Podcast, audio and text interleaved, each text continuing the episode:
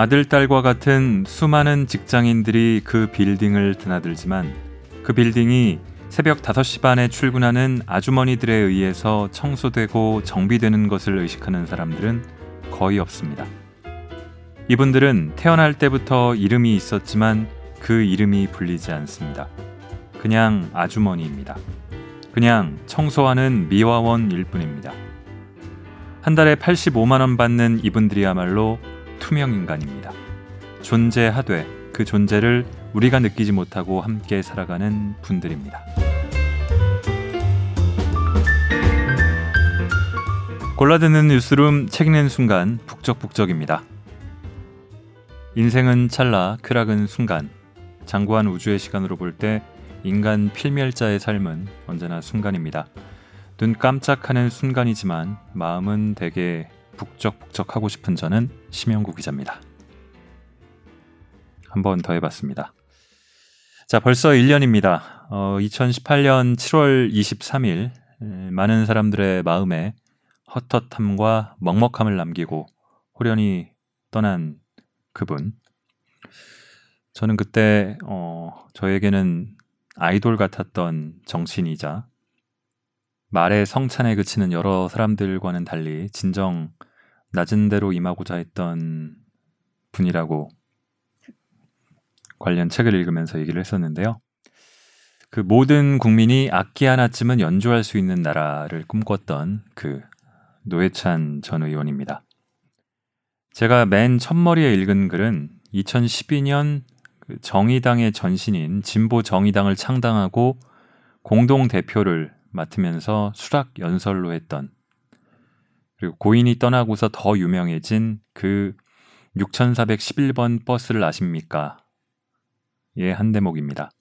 이 연설이 실린 책 17대 국회의원으로 의정 활동을 시작한 뒤에 2004년부터 2018년 7월까지 고 노회찬 의원이 민주노동당, 진보신당, 진보정의당, 그리고 정의당 홈페이지 당원 게시판에 올렸던 난중일기, 또 노회찬의 공감 로그, 페이스북 글, 여기다가 그야말로 촌철살인이었던 노회찬 어록까지 엮은 유고 산문집 노회찬의 진심이 오늘 함께 읽는 책입니다. 낭독을 허가해준 사회평론 아카데미와 노회찬 재단에 감사드립니다.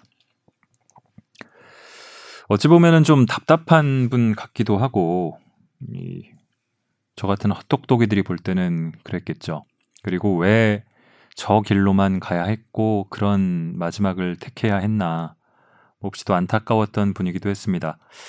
그러면서도 음, 여러 뭐 제가 자세히 잘은 알지 못하지만 이 절망스러운 순간에도 시종일관 유머 한 자락을 놓지 않는 그 성품이 저는 특히 대단히 매력적이었다고 생각을 했습니다. 그런 분을 참 찾기가 힘듭니다. 일주기를 맞이해서 음, 조금은 지났죠. 우리에게는 여전히 노회찬 같은 재치가 필요합니다. 좀은 아재스럽기도 하고 아재 개그스럽기도 하지만 두 편을 먼저 이어서 읽어보겠습니다.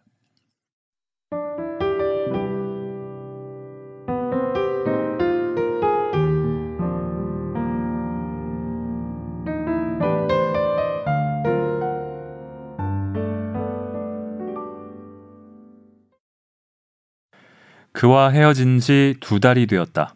2005년 5월 8일 일요일 맑음. 그와 헤어진 지 오늘로 만 두 달이 되었다.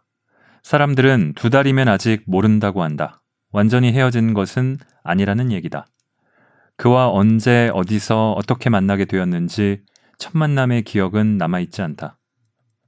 그러나 지난 30여 년간 그는 늘 나의 가까운 벗이었다. 육체적으로 힘들 때나 정신적으로 어려울 때 그는 나에게 적지 않은 힘이 되어 주었다. 고민을 거듭할 때나 결단을 내려야 할 때에도 항상 가까이 있어 주었다. 그와의 관계가 늘 순탄했던 것만은 아니다. 그를 만날 비용이 없어서 쩔쩔매던 시절도 있었다. 정확하게 한 달 30일을 하루 세 끼 모두 까만소 라면으로 때우던 때가 특히 그랬다. 서울구치소, 안양교도소, 청주교도소를 전전하던 시절도 어려웠다. 우리의 만남은 공권력에 의해 중단될 수밖에 없었다. 한편 그를 비난하며 그와 결별할 것을 충고하는 민간인들도 있었다. 물론 그와의 이별을 시도해 본 적은 없었다. 그와 헤어질 것인지 여부를 고민해 본 적도 지난 30년간 한 번도 없었다. 그랬던 그와 두 달 전 헤어졌다. 지난 3월 8일 인천공항에서 파리 가는 비행기를 타기 직전 박 보좌관에게 라이터를 건네주면서 말했다. 의원실에 잿더리를 치우라고. 그와 헤어진 후 적지 않은 변화가 생겼다. 바로 다음 날부터 목에서 가래가 사라졌고 생방송 전화 인터뷰 도중에 목소리가 갈라지는 낭패를 겪지 않아도 되었다. 보름쯤 지나서 라면을 끓여 먹는데 신라면 국물 맛이 그렇게 깊은 줄은 이번에 처음 알게 되었다. 물론 박재갑 국립암센터 원장을 마주칠 때의 두려움도 사라졌다. 다른 사람들처럼 헤어진 그의 등에다 비난을 던질 생각은 없다. 내가 그를 버렸지 그가 나를 거부한 것은 아니기 때문이다.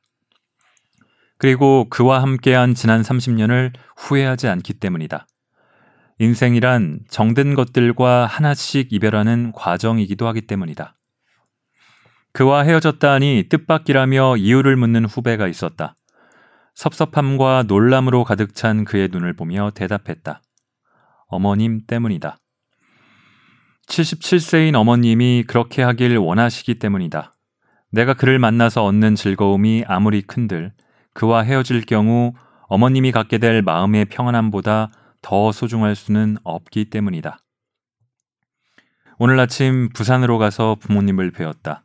기력이 쇠하신 어머님은 더 이상 새로운 당부가 없으시다. 바람 앞에 촛불을 보듯 가슴이 저민다.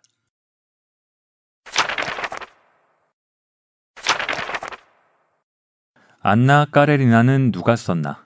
2008년 8월 1일 금요일 흐리고 비. 중복과 말복 사이니까 진짜 무더위는 이제 시작인가? 오래된 얘기 하나가 생각난다. 어느 날 소련 공산당 정치인 니키타 흐르시초프 서기장이 소련 국방과학연구소를 방문했다. 신무기 개발의 최일선을 담당하고 있는 젊은 과학자들을 격려하기 위해서였다. 서기장은 소련의 미래를 책임질 젊은 과학자들의 인문학적 소양에 대해서도 깊은 관심을 가지고 있었다. 서기장 자신이 모스크바 스탈린 공대를 졸업한 이과 출신인데다 평소 자연과학도들도 인문사회 과학에 대해 일정한 교양을 갖고 있어야 한다는 지론 때문이었다. 연구에 몰두하고 있는 한 젊은 과학자에게 서기장이 질문했다. 연구원 동무는 안나 까리나를 누가 썼는지 알고 있지? 톨스토이에 대해 몇 가지 물어보기 위해 이렇게 말을 꺼낸 것이다. 갑작스런 질문에 당황한 젊은 과학자는 난처한 얼굴로 서기장 얼굴을 쳐다볼 뿐 입을 열지 못했다. 한참 후 그가 입을 열었다. 죄송합니다만 저는 알지 못합니다. 서기장 동무. 당황하기로는 서기장 역시 마찬가지였다. 그래서 재차 물었다. 안나 까리니라를 누가 썼는지 정말 모른단 말인가? 이미 서기장의 목소리엔 힘이 들어가 있었다. 젊은 과학자가 답을 하는데 아까보다 더 긴 시간이 흘렀다. 골똘히 생각하던 끝에 그가 다시 말했다. 정말 모릅니다. 그러나 저는 결코 쓰지 않았습니다. 정말입니다. 흐르시초프 서기장은 상당한 충격을 받았다. 크렘린으로 돌아오자마자 국가보안위원회 KGB 책임자를 호출하여 질책했다. 안나 까리니나를 누가 썼냐고 물었는데 자기가 안 썼다고 대답하다니 이게 말이 되나? 도대체 KGB가 어떻게 활동하길래 이런 답변이 다 나오나? 비록 정치적으로 성공하진 못했지만 스탈린의 우상 숭배를 날카롭게 비판해온 서 기장은 스탈린식 공포 정치의 도구가 되어온 KGB에 대해서도 깊은 문제의식을 갖고 있던 터였다. 며칠 후 KGB 책임자가 밝은 표정으로 흐르시초프 앞에 섰다. 서 기장 동무, 지난번 말씀하신 이후 국방과학연구소의 KGB 책임자가 그 젊은 과학자를 만났습니다. 두 사람은 장시간 진지한 대화를 나누었고 그 젊은 과학자는 자신이 안나 까레니나를 썼다는 것을 자백하였습니다. 미소 냉전 시절 서방 측에서 소련을 폄하하기 위해 이데올로기 공세 차원에서 만들어낸 유머일 가능성이 크다. 그러나 이런 이야기가 재미있게 들리는 것은 바로 KGB가 담당한 실제 역할에 근거하고 있기 때문이다. 1996년 모스크바를 방문했을 때 모스크바 시민들은 재선이 불가능했던 옐친이 다시 당선된 것은 스탈린의 도움이라고 입을 모았다. 6년간의 실정으로 낙선이 확실시되던 옐친을 구하기 위해 모스크바의 TV 채널은 스탈린 시대의 공포 정치와 KGB의 활약을 다룬 드라마를 선거 기간 내내 틀어댔다는 것이다. 이 무더운 여름, 우리나라의 KGB는 무엇을 하고 있나? 중복은 놓쳤지만 말복엔 아무래도 잘 먹어야 할 것 같다. 남은 대통령 임기 4년 6개월을 버티고 싸우고 국가기관이 해야 할 일까지 대행하려면 체력 보강이 우선이다.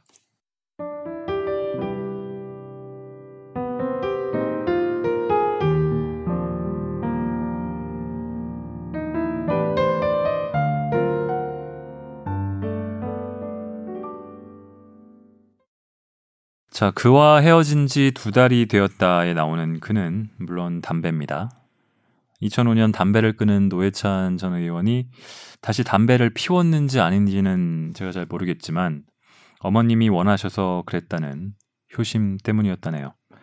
안나 까레니나는 소련 KGB에 빗대 이명박 정권의 당시 국가정보원을 개혁하기는커녕 더 악용하고 있다는 취지의 글을 쓰면서 그런 비판하는 내용 글의 도입부였죠.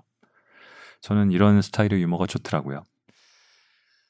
자, 2004년에 헌정사상 처음으로 진보정당이 10명의 의원을 한꺼번에 배출해서 정당 명부식 비례대표제가 처음으로 도입돼서 가능했던 거였죠. 국회에 입성하던 그 빛나던 순간 이후에 뭔가 클리셰 같지만 영광은 짧고 고난은 길었다는 게 이 노회찬 의원과 진보 정당의 역사를 보면은 그렇습니다. 분당과 창당, 다시 낙선과 당선, 그리고 의원직 상실, 뭐 여러 고통의 순간들과 당시의 정부, 여당, 또 노의원이 몸담고 있던 데는 늘 야당이었기 때문이기도 하고요. 그리고 또 다른 야당들과의 갈등. 노회찬 의원 서거 일주기를 맞아서 어떤 글을 읽어야 하나 고르는데 어, 상황과 배경을 알면 마음 아프지만 그래도 재미있게 읽고 들을 수 있는 글들로 골라서 읽어야겠다 싶었고요. 그렇게 읽고 있습니다. 다음 글은 2013년 4월 24일에 서울 노원병에서 국회의원 보궐선거가 치러졌는데 이때 노회찬 의원의 부인 김지선 씨가 출마를 했습니다. 다음 글은 이 출마 선언한 날에 쓴 것입니다. 왜 노회찬 의원 지역구에 부인이 출마를 했냐면은 이때는 노 의원이 이 삼성 엑스파일 판결로 그러니까 삼성으로부터 이른바 떡값을 받은 검사들의 이름을 공개했다는 이유로 의원직을 상실했던 그런 판결 때문에 그의 지역구에서 보궐선거가 치러진 거죠. 그리고 그때 안철수 전 의원이 여기에 출마해서 음, 당선이 됐고 노회찬 의원의 부인 김지선 씨는 낙선을 했습니다. 이날 출마 선언 날 쓴 글 짜파구리 재료를 사다를 읽겠습니다.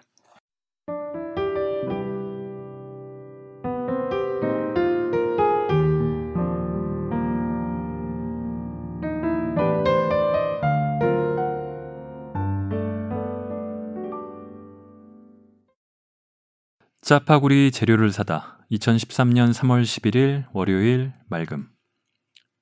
아내가 국회 정론관에서 출마 선언을 한 날, 돌아오면서 정색하며 내게 말했다. 이제부터 당신이 집안일을 해야 해. 그동안 내가 해온 만큼만 해줘요. 그 말을 듣는 순간 후회가 밀물처럼 밀려왔다. 아, 이런 날이 올 줄 알았다면 그동안 가사노동에 좀 더 많은 역할을 해두는 건데. 사실 예전에는 가사노동을 즐긴 편이었다. 특히 음식 만들기는 참 좋아했다. 싸고 질 좋은 제철 음식 재료를 장만하기 위해 멀리 있는 시장을 찾아다녔고 조리 도구에도 관심이 많아 해외여행 갔다가 현지에서 구입한 생선의 칼을 기내로 반입하려다 소동을 벌인 적도 있었다. 각종 양념과 향신료를 무턱대고 구입하는 바람에 구박도 많이 받았다. 그래서인가 결혼 초기 아내가 아파서 며칠 입원했을 때 걱정도 되었지만 내심 쾌재를 부르기도 했다. 드디어 때가 왔다. 병원에서 나오는 밥을 못 먹게 하고 매끼 집에서 각종 죽을 써서 입원실로 날랐다. 야채죽, 버섯죽, 계란죽, 소고기죽, 해물죽 등등. 자연산 홍합을 구하지 못해 죽의 지존 홍합죽을 먹이지 못한 것은 한동안 마음의 상처로 남기도 했다. 결혼하고 한 달쯤 지난 어느 일요일, 처남이 예고 없이 찾아왔다. 아내는 바깥 행사에 참가하느라 집에 없었다. 마침 그때 나는 방 안에 신문지를 깔고 앉아 알타리 김치를 담그고 있었다. 전날 사다가 다듬고 절여놓았던 알타리에 젓갈을 듬뿍 넣어. 처남은 이 낯선 광경에 다소 놀라는 눈치였고 소문은 빠르게 처가 식구들에게 번졌다. 이 효과는 한 3년 간 것으로 기억된다. 시간이 지나면서 나의 음식 만들기 메뉴는 계속 혁신되어 갔다. 매생이 굴국에서 프랑스식 홍합찜 요리로 표고버섯 가니쉬를 곁들인 비프 스테이크를 거쳐 최근엔 중국 광저우식 생선찜 요리 칭정위로 동서양을 망라했다. 그러나 동시에 음식 만들기는 뜸해졌고 성격도 변질되었다. 생활의 일부에서 민심 2반을 수습하기 위한 일회성 이벤트로 전락해 갔다. 그러다 보니 이번 아내의 출마 소식은 신혼 초 아내의 입원 소식만큼 반갑지 않다. 그러나 어떡하랴. 때는 이미 온 것을. 어제 들어오며 집 앞 가게에 들러 짜파게티와 너구리 다섯 개씩 샀다. 주인 아주머니가 배시시 웃는다. 짜파구리 해드시게요? 인터넷에서 본 짜파구리 레시피를 되뇌며 집으로 향한다.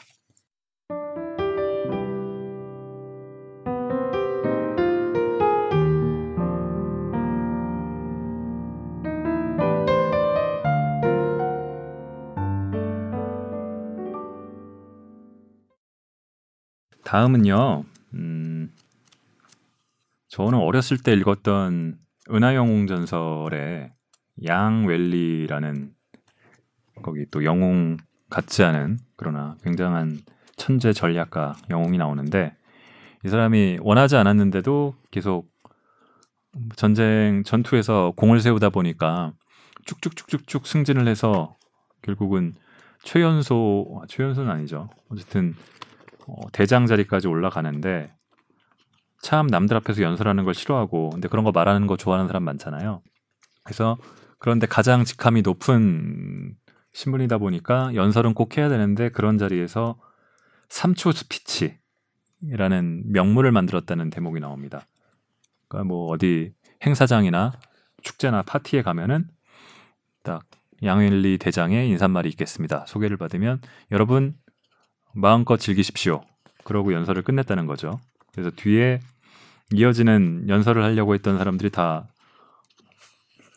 머쓱하니까 그렇게 길게 하지 못했다.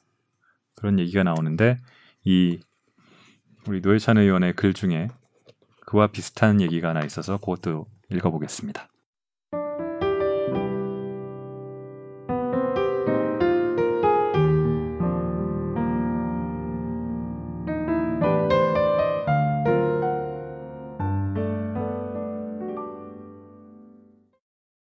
정치인의 말은 짧을수록 미덕이다.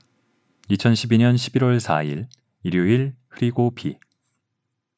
태권도 대회, 등반 대회, 족구 대회, 소프트 발리볼 대회. 오늘은 네 곳. 매주 일요일 오전은 늘 비슷하다. 주된 활동일 순 없지만 안 갈 수 없다. 주민들과 만나고 소통하는 한 방법이라 생각하고 편안하게 참석한다. 표창과 축사가 기다리고 있다. 대개 주인들은 운동장이나 체육관 마룻바닥에 심드렁하게 서 있고 손님들은 맞은편 의자에 엄숙하게 앉아 있다. 간혹 참가자 수와 내빈 수가 같은 기괴한 장면도 연출된다. 행사가 길어질수록 서 있는 주인들은 불편하다. 내가 드릴 수 있는 최대의 성인은 짧은 축사이다. 10초, 길어도 20초 이내에 축사를 끝낸다. 하기야 상품을 선전하고 제발 사달라고 애원하는 CM송의 길이가 19초 아니던가. 나는 주장한다. 축사가 1분을 넘기면 축하할 의지와 능력이 있는지 의심받아야 마땅하다. 2008년 어느 공개 행사에서 내가 축하합니다. 란 다섯 글자로 축사하며 큰 박수를 받은 이래 노원구에선 축사 짧게 하기 경쟁이 일어났다. 당시 구 한나라당의 어떤 국회의원은 연설대로 가지도 않고 앉은 자리에서 일어서서 축하합니다 하고 외친 적도 있었다. 수첩을 읽는 게 아니라면 정치인의 말은 짧을수록 미덕이다. 허나 생각해보면 일반인도 마찬가지다. 같은 뜻을 짧게 표현할 수 있다면 같은 시간에 더 많은 뜻을 전달할 수 있지 않은가? 여느 사람이라면 자신이 살아온 역정을 밤새워 얘기해도 시간이 모자랄 것이다. 그러나 어떤 사람의 인생도 줄이고 또 줄이다 보면 자신이 살아온 이야기를 3분 이내에 표현할 수 있다. 그것이 가능하냐고? 실험해보면 안다. 하고 싶은 이야기를 글로 쓴 뒤 그것을 계속 줄여보는 거다. 하다 보면 마침내 3분 분량까지도 줄일 수 있는 자신을 발견할 수 있다. 그래서 진보 정의당 창당 과정에서 회의를 주재하면서 나는 말했다. 발언은 3분 이내로 해달라고. 살아온 과정도 3분이면 충분히 담을 수 있다고. 자신의 인생을 3분 이내에 표현할 수 없다면 그 인생에 문제가 있는 것이다. 농담까지 했다. 사실 3분이 넘으면 그건 발언이 아니라 연설이다. 그래서 일장 연설도 영어로 번역하면 long speech 아니던가. TV 토론에서도 1회의 발언은 4, 50초면 적당하다. 1분이 넘으면 시청자들에겐 지겨움을 주기 시작한다. 1분 30초면 시청자들은 인내심 테스트에 돌입하게 된다. 대통령 선거 정책 토론회에서 한 정책에 대해 설명할 때 주어지는 시간의 최대치는 1분 30초다. 그 시간이면 CM송 4곡 부르고도 남는 시간이다. 그러고 보니 더욱 난감하다. 우리가 하루라고 부르는 시간은 CM송 4347곡을 부르고도 남는 시간이거늘. 일요일 밤 빗길을 달려 저공비행 시즌2 녹음을 시작했다. 시즌1을 시작할 때도 그랬다. 그냥 지나가는 말처럼 할까요? 하죠. 이렇게 시작했다. 바쁘니까 녹음은 일요일 밤 늦은 시각으로 잡고 사전에 어떤 기획회의나 콘티도 없이 첫 회 녹음 시각 30분 전에 만나 그날 할 얘기의 꼭지를 10분간 나누고 만난 김에 전혀 다른 얘기를 한 20분 나누고 들어갑시다. 오늘도 마찬가지다. 진중권 교수가 고맙게 또 출연해 주었다. 오랜만에 만난 진 교수에게 안부를 묻지 않고 대뜸 변희재 선생 안부를 걱정했다. 사실 이해하기 어려웠다. 그가 왜 그리 불리할 뿐인 합의를 했는지. 지난 3월 중순 예고도 없이 중단된 저공 비행을 7개월 만에 다시 시작했다. 서로에게 매우 힘들었을 그 7개월에 대해 우린 아무 얘기도 나누지 않았다.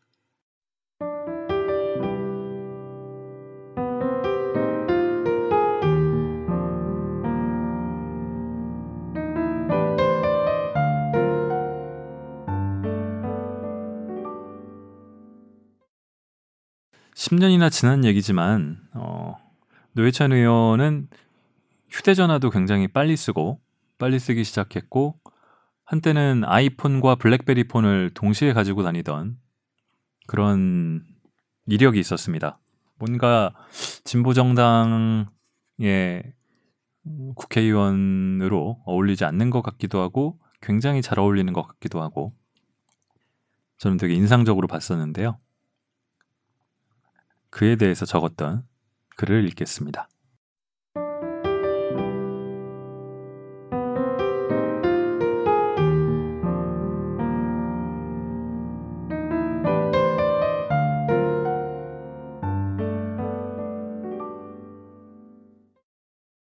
나의 쌍권총 아이폰과 블랙베리 2009년 12월 21일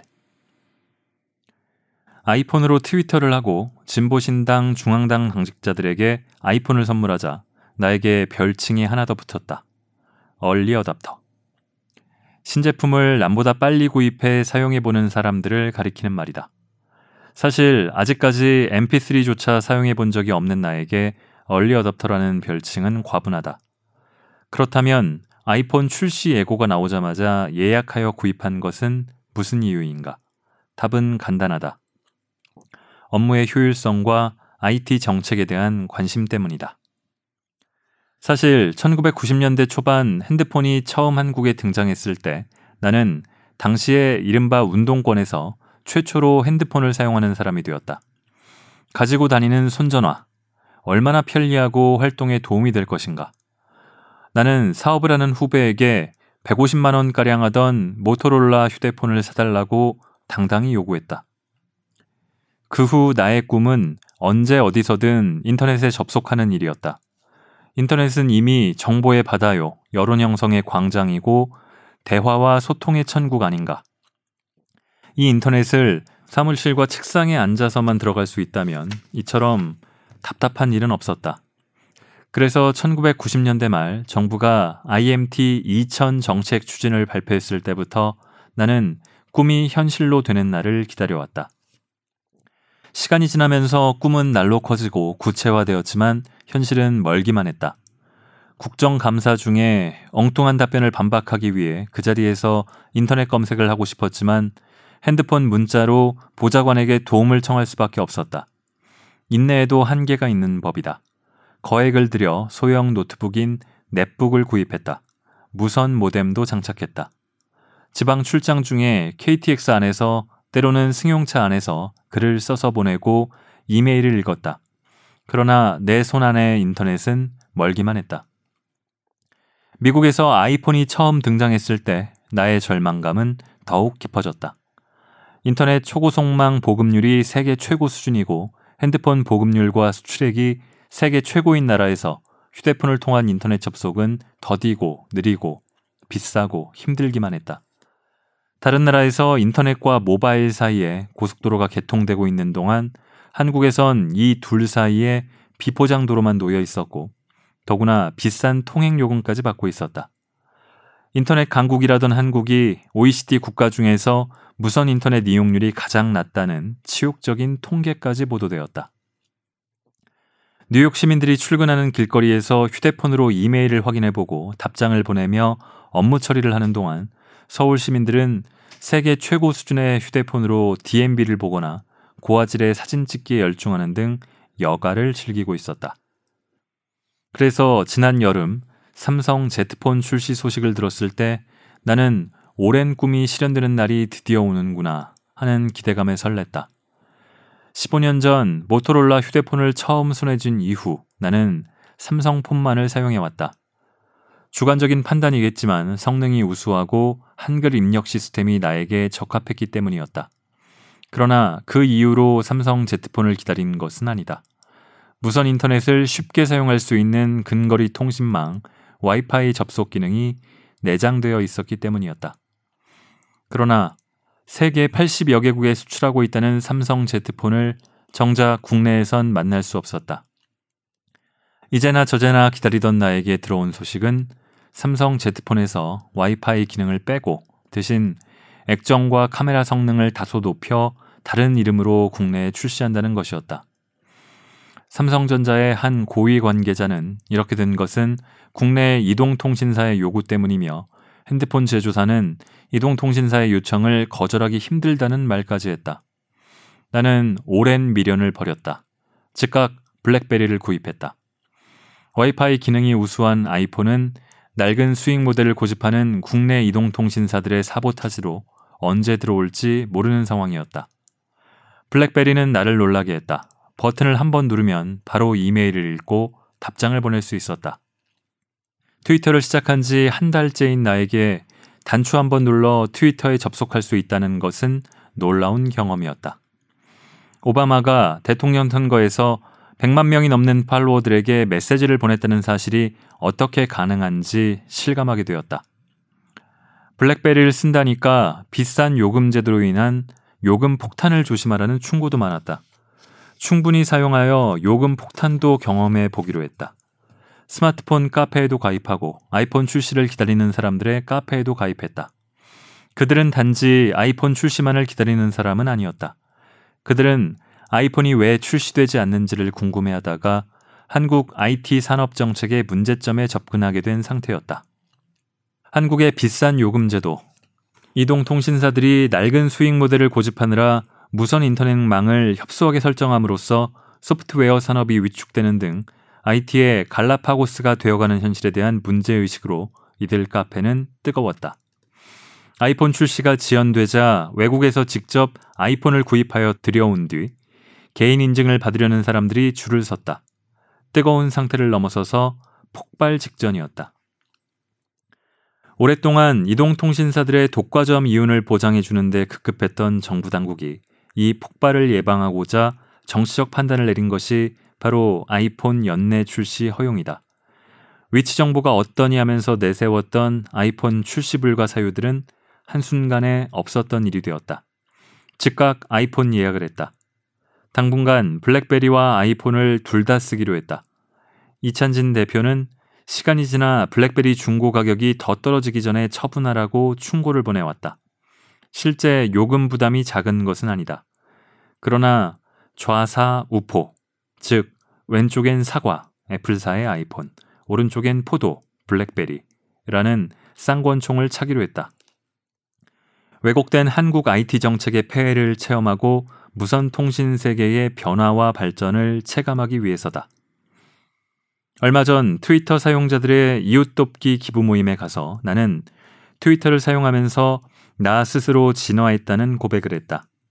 트위터 번개를 통해 평소 도저히 만날 수 없었던 많은 사람들을 만나게 되고 블랙베리와 아이폰을 알게 된 뒤 피상적으로 이해했던 한국 IT 정책과 산업의 문제점도 알게 되었다. 아이폰이라는 빈 건물에 입주한 수많은 애플리케이션을 보면서 왜 삼성전자가 아이폰보다 20배 더 많은 휴대폰을 팔면서 영업이익은 두세 배 적게 나는지 그 비밀을 깨닫게 되었다. 오늘도 나는 쌍권총을 차고 집을 나선다. 사무실에 도착하기 전에 간밤에 들어온 메일을 모두 확인하고 답장을 보낸다. 인터넷으로 뉴스를 검색하고 필요한 것은 저장하고 함께 공유해야 할 블로거의 글은 동료들에게 바로 전송한다. 서울시청 앞에서 동절기 강제 철거를 반대하는 주민 기자회견에 참석하여 이분들의 사진과 사연을 바로 트위터에 올리니 수백 명의 트위터 친구들이 이를 다시 확산시킨다. 용산 참사 연내 해결을 촉구하기 위해 국무총리를 만난다고 글을 올리니 바로 격려와 유의해야 할 사안을 보내온다. 인터넷 접속권이 이젠 국민의 기본권이 되어야 하며 서울 어디서나 무선 인터넷을 무상으로 이용할 수 있어야 한다고 제안하자 격려가 쏟아진다. 다가오는 크리스마스 이브엔 백혈병을 앓고 있는 어린이들을 방문할 예정이다. 이 아이들 앞에서 아이폰으로 오카리나 연주를 할 계획이다. 진화하는 한 인간의 모습을 보여주고 희망을 잃지 말 것을 당부하려 한다. 그렇다. 나는 진화한다. 쌍권총을 차고서.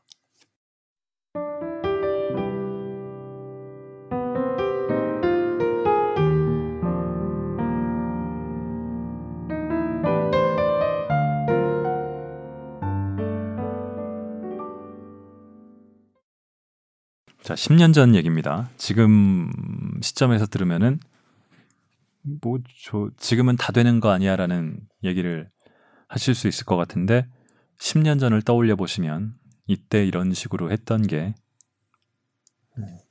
꽤 남달랐던 것들을 이해할 수 있겠죠. 여러 편의 글을 읽었는데요. 사실은 이 국회의원으로서 의정 활동했던 것과 관련된 글들이 굉장히 많습니다. 어, 또 당이 쪼개지거나 음, 아니면 진보 정당 내에서도 갈등이 생기고 또 10명의 의원으로 시작은 했으나 그런 부분들을 속 시원하게 풀어나가지 못해서 거대 여야에 치여서 힘들게 싸웠던 얘기들이나 뭐 여러 대목들을 보면은 많은 생각들이 드는데요. 다음에는 특정 노선 버스를 굉장히 유명하게 만들었던 버스가 나오는 이야기. 작년 SBS에서 기자직 신입사원을 채용할 때 입사 시험 문제 이 버스 번호와 연설의 한 대목을 묻는 문제가 출제가 됐었더라고요. 2012년 지금의 정의당의 전신인 진보 정의당을 창당하고 노회찬 의원이 공동대표가 될 때 수락 연설의 그 대목인데요.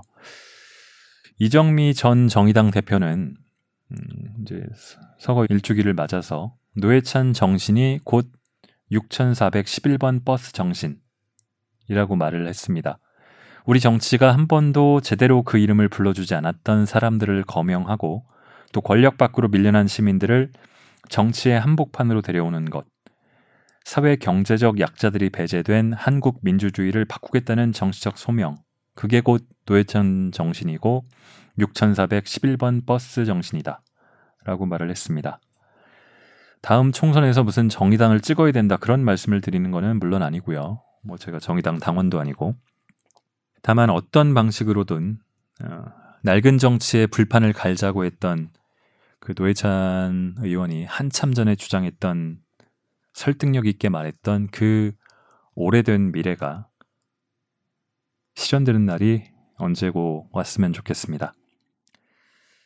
제가 2016년 말에 이 밀리언셀러가 된 82년생 김지영을 북적북적에서 읽었는데 그러고 그 해당 출판사에서 블로그에 노회찬 의원이 그 책을 읽고 평했던 촌평했던 내용과 제가 낭독했던 일부를 가져다가 나란히 블로그에 실었던 적이 있어요.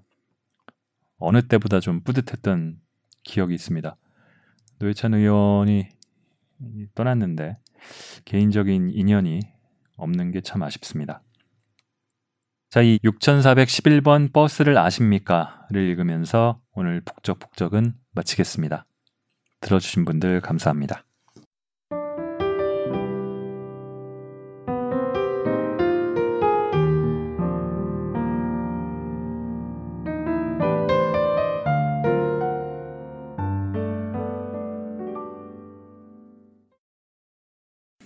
6411번 버스라고 있습니다. 서울 구로구 거리공원에서 출발해서 강남을 거쳐 개포동 주공 1단지까지 대략 2시간 정도 걸리는 노선 버스입니다. 내일 아침에도 이 버스는 새벽 4시 정각에 출발합니다. 새벽 4시에 출발하는 그 버스와 4시 5분경에 출발하는 두 번째 버스는 출발한 지 15분 만에 신도림과 구로시장을 거칠 때쯤이면 좌석은 만석이 되고 버스 안 복도까지 사람들이 한명 한 명 바닥에 다 앉는 진풍경이 매일 벌어집니다. 새로운 사람이 타는 일은 거의 없습니다. 매일 같은 사람들이 탑니다. 그래서 시내버스인데도 마치 고정석이 있는 것처럼 어느 정류소에서 누가 타고 강남 어느 정류소에서 누가 내리는지 거의 다 알고 있는 매우 특이한 버스입니다. 이 버스에 타시는 분들은 새벽 3시에 일어나서 새벽 5시 반이면 직장인 강남의 빌딩에 출근해야 하는 분들입니다. 지하철이 다니지 않는 시각이기 때문에 매일 이 버스를 탑니다.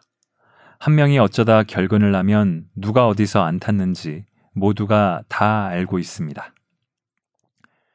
그러나 시간이 좀 흘러서 아침 출근 시간이 되고 낮에도 이 버스를 이용하는 사람들이 있고 퇴근길에도 이용하는 사람이 있지만 그 누구도 새벽 4시와 4시 5분에 출발하는 6411번 버스가 출발 전부터 거의 만석이 되어 강남의 여러 정류장에서 5, 60대 아주머니들을 다 내려준 후에 종점으로 향하는지를 아는 사람은 거의 없습니다. 이분들이 아침에 출근하는 직장도 마찬가지입니다. 아들, 딸과 같은 수많은 직장인들이 그 빌딩을 드나들지만 그 빌딩이 새벽 5시 반에 출근하는 아주머니들에 의해서 청소되고 정비되는 것을 의식하는 사람들은 거의 없습니다. 이분들은 태어날 때부터 이름이 있었지만 그 이름으로 불리지 않습니다. 그냥 아주머니입니다. 그냥 청소하는 미화원일 뿐입니다. 한 달에 85만원 받는 이분들이야말로 투명 인간입니다. 존재하되 그 존재를 우리가 느끼지 못하고 함께 살아가는 분들입니다. 지금 현대 자동차 그 고압선 철탑 위에 올라 있는 비정규직 노동자들도 마찬가지입니다. 23명씩 죽어나간 쌍용 자동차 노동자들도 마찬가지입니다. 저 용산에서 지금은 몇 년째 허허벌판으로 방치되고 있는 저 남일당 그 건물에서 사라져간 다섯 분도 다 투명 인간입니다. 저는 스스로에게 묻습니다. 이들은 9시 뉴스도 보지 못하고 일찍 잠자리에 들어야 하는 분들입니다. 그래서 이분들이 유시민을 모르고 심상정을 모르고 이 노회찬을 모를 수 있습니다. 그러나 그렇다고 이분들의 삶이 고단하지 않았던 순간이 있었겠습니까? 이분들이 그 어려움 속에서 우리 같은 사람들을 찾을 때 우리는 어디 있었습니까? 그들 눈앞에 있었습니까? 그들의 손이 닿는 곳에 있었습니까? 그들의 목소리가 들리는 곳에 과연 있었습니까? 그 누구 탓도 하지 않겠습니다. 오늘 우리가 함께 만들어가는 이 진보 정의당은 대한민국을 실제로 움직여온 수많은 투명 인간들을 위해 존재할 때만이 그 일말의 의의를 확인할 수 있을 것입니다. 사실상 그동안 이런 분들에게 우리는 투명 정당이나 다름없었습니다. 정치한다고 목소리 높여 외쳐왔지만 이분들이 필요로 할 때 이분들의 손이 닿는 거리에 우리는 없었습니다. 존재했지만 보이지 않는 정당, 투명 정당. 그것이 이제까지 대한민국 진보 정당의 모습이었습니다. 저는 이제 이분들이 냄새 맡을 수 있고 손에 잡을 수 있는 곳으로 이 당을 여러분과 함께 가져가고자 합니다. 여러분, 준비되셨습니까? 강물은 아래로 흘러갈수록 그 폭이 넓어집니다. 우리가 말하는 대중정당은 달리 이루어지는 것이 아니라 더 낮은 곳으로 내려갈 때 실현될 것입니다. 진보 정의당의 공동대표로 이 부족한 사람을 선출해 주신 데 대해서 무거운 마음으로 수락하고자 합니다. 저는 진보 정의당이 존재하는 그 시간까지 그리고 제가 대표를 맡고 있는 동안 저의 모든 것을 바쳐서 심상정 후보를 앞장세워 진보적 정권 교체에 성공하고 그리고 우리가 바라는 모든 투명 인간들의 당으로 이 진보 정의당을 거듭 세우는데 제가 가진 모든 것을 바치겠습니다. 감사합니다. 노회찬